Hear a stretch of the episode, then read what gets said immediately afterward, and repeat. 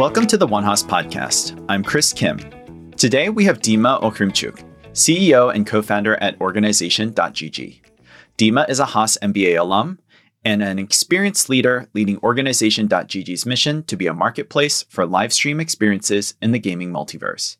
Dima's background includes working in investment banking and as a business executive in Kiev, and was recently featured in Poets and Quants about his views and experience on the Russian invasion in Ukraine. Dima, welcome and great to have you on the show. Hi, Chris. Thank you for having me. Yeah, Dima, it's awesome to have you uh, today on the podcast. You know, we'll, talk a bit about your background, but I know you're you're super passionate about just sharing what's going on in Ukraine today and the experience that people are having. So we'll definitely focus a bunch of our conversation today, but on that. But just to kind of start kick it off, could you share a bit about your background? From your people can probably see is you studied in the Ukraine and then came to Haas for an MBA. But can you explain what was it like growing up as a young kid, and how did you end up coming to Berkeley Haas? All the way across the world to get your MBA. Yes, Chris. So, as you said, I was born and raised in Kiev, Ukraine. At the time I was born, it was actually USSR. It was 1988, but it was the Gorbachev times. So I don't remember a lot about those times. But what I do remember growing up as a kid is that Ukraine was a young country with a lot of opportunities on one hand, but zero structure. The more force and power you had, the more you could earn. And then that's actually how things evolved in Russia as well. This is where you can see those oligarchs are coming from. So people were the most aggressive and the most ambitious, they kind of were able to get more in their lives during those times in the 90s. Growing up, my dream has always been to become a, a, pilot when I was younger, like a commercial pilot. Probably that led me into reading a lot of books about like other countries. And I was always like passionate about traveling. And I think my parents were had this opportunity actually to have this exchange program where I spent the summer in the US when I was eight years old. So it was just myself flying all over from Kiev to New York, the stop in somewhere in Iceland, I think it was Reykjavik. It was an amazing trip because I could barely speak English. And I clearly remember how I was crossing the customs in JFK because I, I see this guy asking me, and I remember his words, Are you traveling alone? And I couldn't answer anything because I didn't understand what he was asking. So he said, Okay, okay, just wait here and then he asked someone to translate what he was asking. And then I, I said, Yeah, I'm, I'm alone. And then someone came up and they took me to this host family where I spent um, those three months. That was my first interaction with the US. And I think it made a huge mark on my sort of like further development and ambitions. And after graduating from Shevchenko University in Kiev, where I did international business, I had this wish and dream to get education abroad. And um, since I already had some experience and friends in the US, I thought US should be the country. And uh, one of the jobs that I was doing was venture capital fund. I was working there. And we had a business trip to the Silicon Valley. And we visited both the Stanford University and, and UC Berkeley. And um, I thought, this is it. Like, I have to study, I have to you know, have to be near where all the innovations are coming from. But uh, UC Berkeley, this is where I had the fit cultural wise, uh, foremost.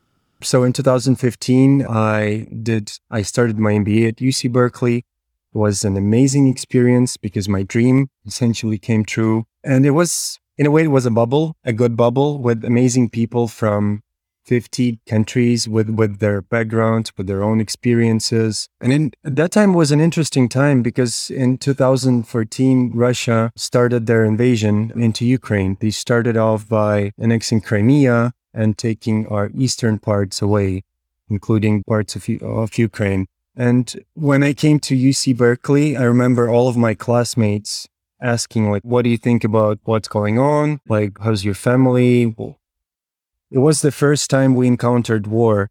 So when everyone is talking and saying that the war started on the 24th of February, it actually started much earlier than that, like uh, back in 2014. And that was the sort of evident aggression of Russia towards Ukraine. But their plan of invading, I think it has been there for decades, if, if not longer. Yeah. Could you talk a little bit about that, Dima. You know, one of the things that people experience often in the MBA program is some kind of life changing experience. But for you specifically, it's almost, there was essentially uh, almost a war in, in Ukraine at that time. And then you were coming to the MBA program like right after that, or even during that. What was that experience like for you? And what was going through your mind as you're sitting in class, but also your family and friends back home, maybe going through that experience as well? Huh. Yeah, that's a good question because I think I was worried like a lot of Ukrainians, but at that time it wasn't as bloody and scary as the war is happening right now. Because at, in 2014, it was, there were a lot of people killed and there was a lot of blood too, but it was segregated to specific regions, which were at that time, perhaps some of the people that lived there, they were sort of like pro Russians. And it wasn't as black and white as it is today. And there wasn't these the massacre that is taking place right now. I think it wasn't the case back then. At least it wasn't we didn't have as much information as we do today with those public groups telegrams live streams etc so at the time it felt bad it felt terrible but it was happening on the eastern parts of ukraine which kind of didn't influence 90, 95% of the country, 90% of the country. It was more like a territorial conflict, but yeah, which is not the case now, unfortunately. It's good context. Could you maybe explain one of the things in your experience and your background that's unique is you um, finished up at Haas and rather than staying, you know, in the Bay Area or the bubble of the Bay, you, you actually returned back home. Could you explain why you did that and what was the reasoning for that? And then also, what was the experience like having that experience and then being able to bring that back to the country where you grew up? Yeah, I mean, that was my goal of from day one. I wanted to build out the network, get the knowledge from UC Berkeley, meet a lot of talented people. But upon graduation, I always wanted to come back to Ukraine and, you know, started using that knowledge and sharing that knowledge with Ukrainians because Ukraine is a young country with a lot of with a lot of perspective and with, with, a lot of opportunities in that country. For me that was never a question of whether to stay or to come back to Ukraine. And having that experience allowed me to get an amazing job in Ukraine when I came back to be able to share the knowledge with other people that are willing to get education abroad and specifically in the US and UC Berkeley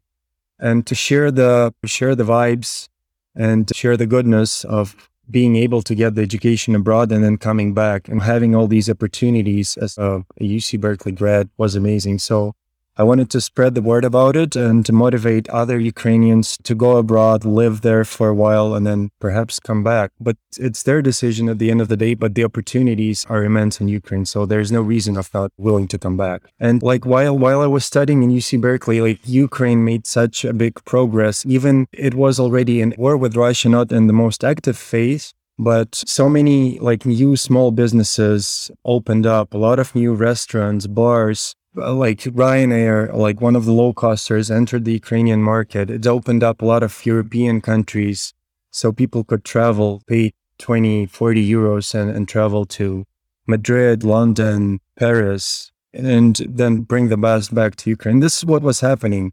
And uh, I don't know if you could ask like foreign visitors who were in Kiev in the last year or two, I wouldn't, I'm sure you're going to, you would have heard like an amazing feedback and people would be coming back after their first visit. And that would be happening in a lot of areas like startups, venture capital, restaurants, mom and pop mm. shops, like everything mm. was booming.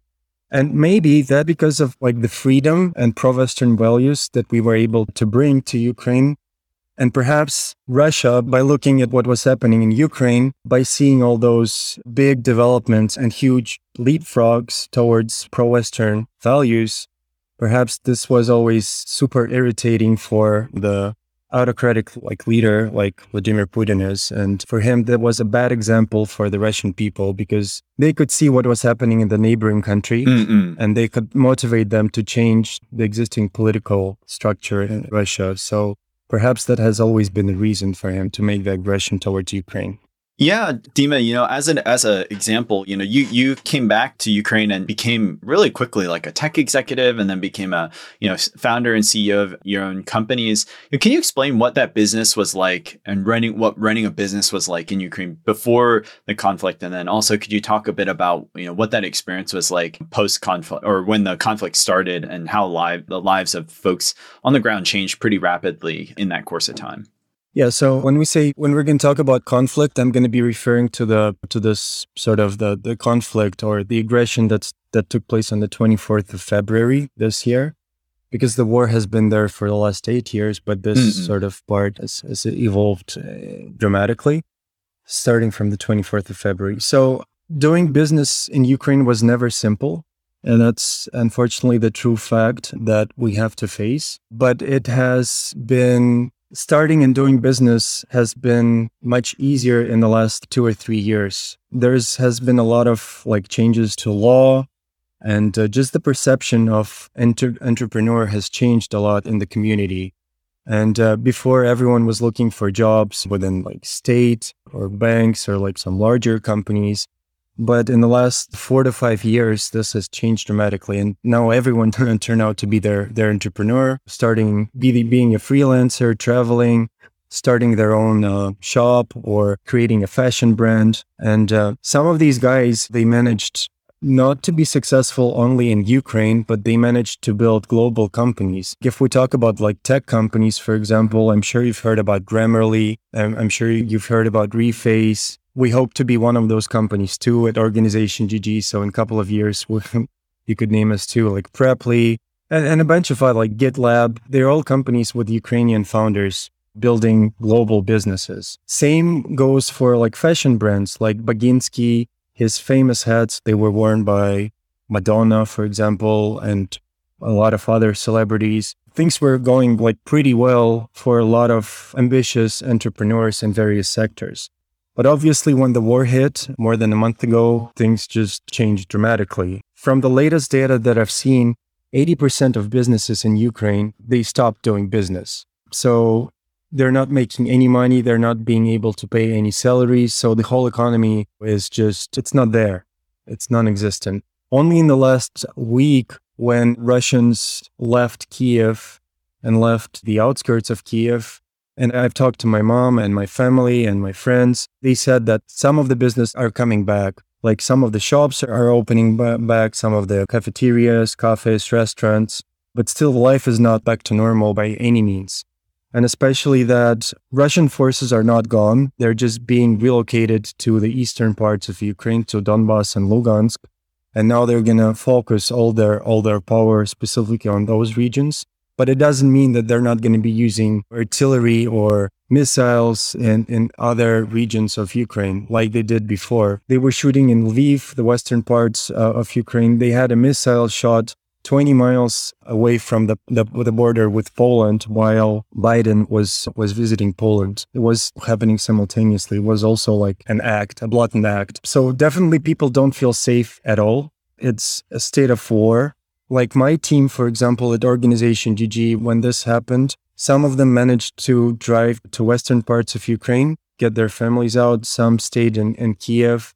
But obviously, you cannot do your proper work. And in the first couple of days, everyone was just shocked. But then the beauty of Ukrainian society and what is happening right now, people are became so united, but we, because of this aggression, that everyone was just working towards helping Ukrainian army and to help Ukraine just withstand that that first attack that was taking place.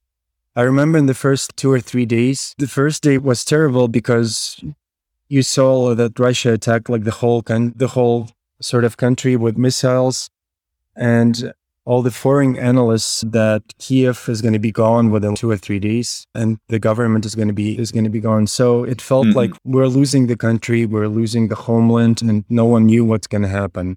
So a lot of people panicked. They put anything they could into their cars and tried to leave the country.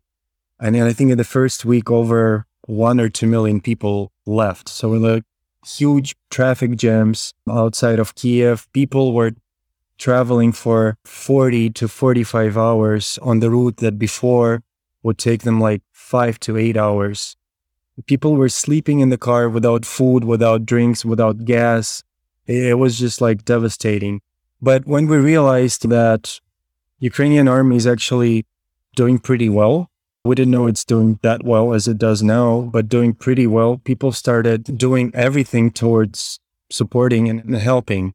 And this, like on the third or fourth day, people were just any chat you go, any friend that, that I spoke to was doing something uh, tiny or big, but it was uh, tailored towards helping the Ukrainian army and us to survive. And that, that's amazing. And we continue doing that. And I think by this war, it's not only Ukrainian people who are united, but a lot of countries in Europe, the NATO countries, the US, some of them were able to find their purpose in, in the world because now there's like this black and white. Russia with its soldiers who are raping, killing, killing innocent people. Obviously, it's black and it's been, it's a fact. It's been proven by a lot of like media sources and analysts. And Ukraine is like white because it's a small country which is fighting the second largest army in the world. No one expected that. NATO is afraid of fighting, but we are, and we're doing it successfully. At the end, we we don't want to even we want to win this war, and we will. And that's because we are united, and we were able to ignite this unity for countries that are currently supporting us. Because in this war, again, there is no gray. There is no gray zone. It's just black and white. You, an evil fighting against people who want to live their lives. We're fighting for their dignity, for their pro Western values, for the independence, for the life of the kids. Yeah, Dima, it's a great context, you know. And could you share a little bit about? I know folks have maybe seen things in media and maybe they don't even though they see it, they don't quite understand. Can you explain maybe just what you've heard from family and friends who are, are still in Ukraine and are still going through that? What is that experience like on a daily basis for folks in terms of what are they thinking? What are you hearing? And what are the current state of folks, just so that folks who maybe don't know that much about what's going on or have only seen the headlines really can understand what that experience is like at a human level? Just for context, I'm currently um, not in Ukraine. I'm in, in Lisbon. We came here with my wife 10 days before the war started, and we decided to stay here because we thought I'm not a soldier, so I thought I could bring more value by working from Lisbon and helping out with digital activities and etc. But my family, my, my parents are in Kiev. A lot of my friends um, are in Ukraine. My wife's mom, she was actually in Bucha when it was invaded by Russians. And she actually lived through a horrible, just horrible experience because she was hiding in the cellar of your house for seven days without electricity, without food, and without water, and without heating. So on the seventh day, she didn't have any choice but just to go out and try to flee Bucha. And luckily, she was able to do it because there was like a small group of people looking for an exit too, and they teamed up and with the, they kind of had like cars going out of Bucha, and she was lucky to do that. For other people that that stayed or weren't that lucky, the outcome was tragic to say the least. Some of I don't know if you've you've heard about the the massacre in Bucha. I'm sure you did, but I'm you know every day we we discover new new deeds of, of Russian soldiers, if you can call them that way. They're not even, I cannot even call them humans by, by what they did. Just to give you an example, there is a proof that they were raping kids. There was like six year old boy was raped by Russian soldiers and they tied his mom to a chair so she would watch them do it. And this is, I don't have any comments for that. It's a. They, they, they, like their goal was and is to get rid of Ukrainian people. It's, it's the genocide of Ukrainians. So in Bucha, it was just drastic and devastating. Like in other cities too, like it's difficult for me to to comment because I wasn't, I'm not there, but yep. Um, yep. living under missiles and bombardments, this is something that you're not being able to use to. And this is for all the people, this is a new experience that they never asked for. They do everything to survive, basically. Like all your goals, all your dreams, they're set aside. Now the only goal is to survive and to help Ukrainian army, to help your family and to help your friends. This is what life of uh, of an average Ukrainian looks right now. Some are in better conditions, so a lot of people were able to move to, to western parts of Ukraine. It's pretty safe there. It's being bombarded time to time, but usually Russians are targeting like infrastructure buildings like oil refineries, etc. So a lot of people stay there for the time being. They are renting out apartments and continue if they're able to work remotely, they do try to do that, but a lot of people are just helping to organize logistics from Europe, European countries so they can bring medicine, food, etc. So they're looking for not ammunition, but, but food, medicine for those supplies and take care of the logistics. People in Kiev, where my mom and my dad are right now, they are like my, my mom is not in the, there is a Ukrainian army and there is a territorial defense. These are the people who voluntarily agreed to defend the city or village they live in. And they were given like very basic tutorial on what to do. And they were given machine guns and they were actually creating or preparing um, Molotov cocktails. So they were doing everything to meet and greet the, the Russian soldiers that would come. So a lot of people are uh, engaged in this territorial defense. So these are obviously these are men mainly, and uh, everyone else. Like I know some of my friends, they were running like a restaurant so they're still running a restaurant right now. So their cooks are there, but they're cooking for the Ukrainian army and for the territorial defense. They're getting donations, and for these money, they're preparing food. Some guys who were who were manufacturing like jeans and fashion fashion stuff now they um, they're sort of doing you know something for the Ukrainian army too, like the boots or the the, the specific uniform. So everything is is tailored again for making sure that Ukrainian army has the force to fight and win at the end of the day. We also have an, um, a large IT army.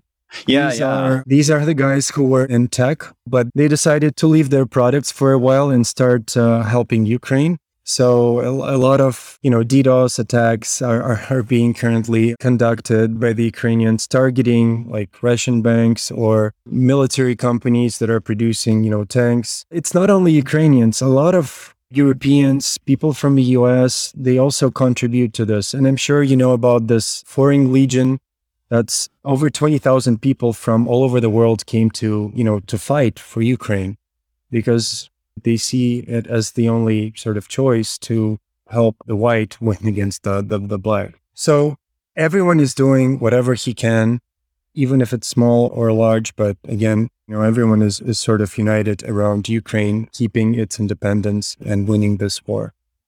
Yeah, absolutely. I know, Dima, the not only um, the school, a lot of students on campus, just from my personal experience, have been really outspoken and wanting to continue to support the the people in Ukraine to make sure they have everything that they need and that that that, that they're supported as part of a, a, global effort. You know, what are could you explain maybe what are some of the things that you think folks who are interested in helping can do to really help the folks in Ukraine, and are, if there are any organizations or initiatives that you know of that could be ways that maybe Haasies could get involved and help, and you want to share that, that would be great as well.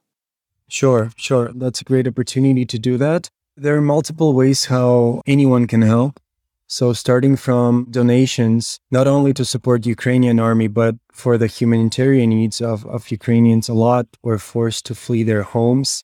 And a lot don't just, people didn't even lose, it just, they lost their lives. And obviously, they need the financial support, they need food, clothes, you know, anything that could be delivered to Ukraine. So the donations is the first part. Then boycotting and boycotting Russian goods and services. It's also an important part of the um, sort of economic sanctions that are already imposed by the governments. But if you're able to boycott the goods on an individual level, that also helps a lot because the population of the US is the US market is amazing. And if you stop buying Russian vodka or Russian products, that would help a lot. But currently, like taking into account all the sanctions that are implemented, the main one is to be boycotting their energy sources, namely oil and gas. Because since the war started, Russia has been able to sell their energy for over 30 billion US dollars in more than a month.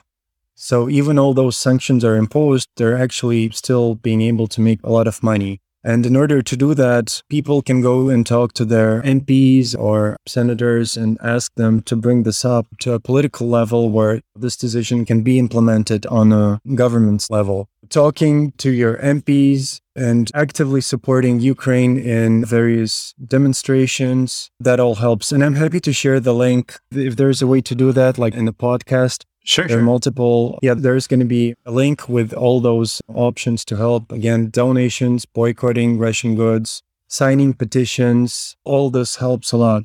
And again, just spreading the word about what's happening because in the first couple of weeks, the whole world was buzzing about it. But um, as the time goes by, and I, understandably, people have their own lives and they forget about what is happening in the country that is that could be like thousand miles away. But the war in Ukraine is not over yet. It's far from being over with that planned aggression on eastern parts.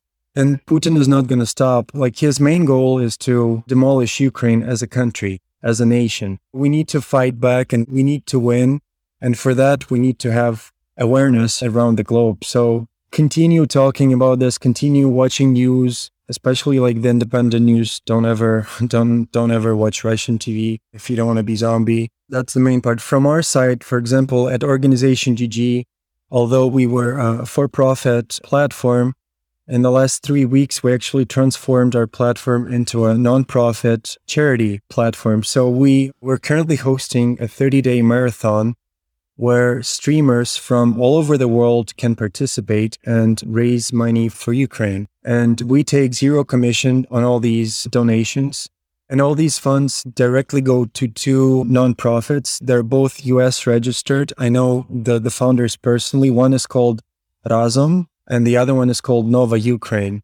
So both of these charities, they're super reliable. They're very hands-on in terms of what is going on in Ukraine. They're able to effectively distribute the money that they raise.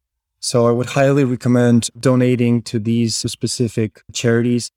There's also a way to donate through organization.gg Mm, to mm. these two specific charities. You will just um, see a link to these like two book two PayPal accounts, and you, you're able to donate there too. So uh, if you don't see the link on this podcast, just go to organization.gg, find the charity campaign, click on the donate button, and choose whether it's Nova Ukraine or Razom. Both are good. Any dollar counts at this time. So please do that if you haven't already. But a lot of my classmates, Haasies, everyone has been very supportive. A lot of my classmates have already donated, and the amount of support that Ukrainians are getting from all over the world is tremendous. And we're very grateful for not only for the words of support, but for the real actions and for real pains that you may incur because of this war. And we're thankful for that. But just to remind, the war is not over. So we have to push forward, and that's the only way.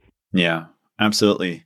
Dima, you know, uh, coming to a close, could you share maybe one big takeaway that you would hope Haasies and folks in the Haas community take away from the whole experience in the Ukraine and something that you'd hope to leave folks with as, as either a message or a thought about what's going on and how they can continue to be part of that positive movement to support the folks there? By looking back at what was happening and you know the reasons why it happened, I think it all relates to the inactivity of both the population and, and you know th- this war could could could be um, it didn't have to happen if actions were taken timely and in a proper manner in 2014 or even before but because the world was focused on other things and it wasn't on its agenda this is what is like this massacre is currently taking place in Ukraine. But I think it relates to not only to Ukraine, but in anything that that's going on in the world. I know that uh, you cannot focus on, on so many things at a time, but there are just moments in life when you have to make a decision whether you're you're in or not. And the earlier you make those decisions, the better it is, the less consequences there are for the rest of the world and, and for Mhm. you as well. Mhm. We could have made this decision early in 2014. We didn't, and the rest of the world didn't. But this is the right, time to make a decision and to say that you're with Ukraine and to do as much as you can to help us win. Because again, this is not the war of Ukraine against Russia. This is a war of a country with pro-Western, you know, values fighting for its dignity and safety for the whole European continent. Mm-mm. Because if we don't stop the aggressor right now, we don't know where he's going to stop, but it's not going to be Ukraine. Inactivity is the worst that you can do. So make your decision and start acting. That would be the, the main takeaway. Yeah, Dima, it's been awesome to have you on on on the show today. We're so excited and so thankful that we can share this story, and we look forward to all the hopefully uh, meaningful action that folks, not just in the Haas community but around the world, do to really support the people and, and the effort in Ukraine. So, want to say thanks again and wish you and your family and your loved ones um, safety and all the best in the coming days. Thank you, thank you, Chris. Thank you for this. Thanks again for tuning in to this episode of the One Haas podcast. If you enjoyed our show today, please remember to hit that subscribe or follow button on your favorite podcast player. We'd also really appreciate you giving us a five star rating and review. If you're looking for more content, please check out our website at haas.fm. That's spelled H A A S dot FM. There, you can subscribe to our monthly newsletter and check out some of our other Berkeley Haas podcasts. And until next time, go Bears.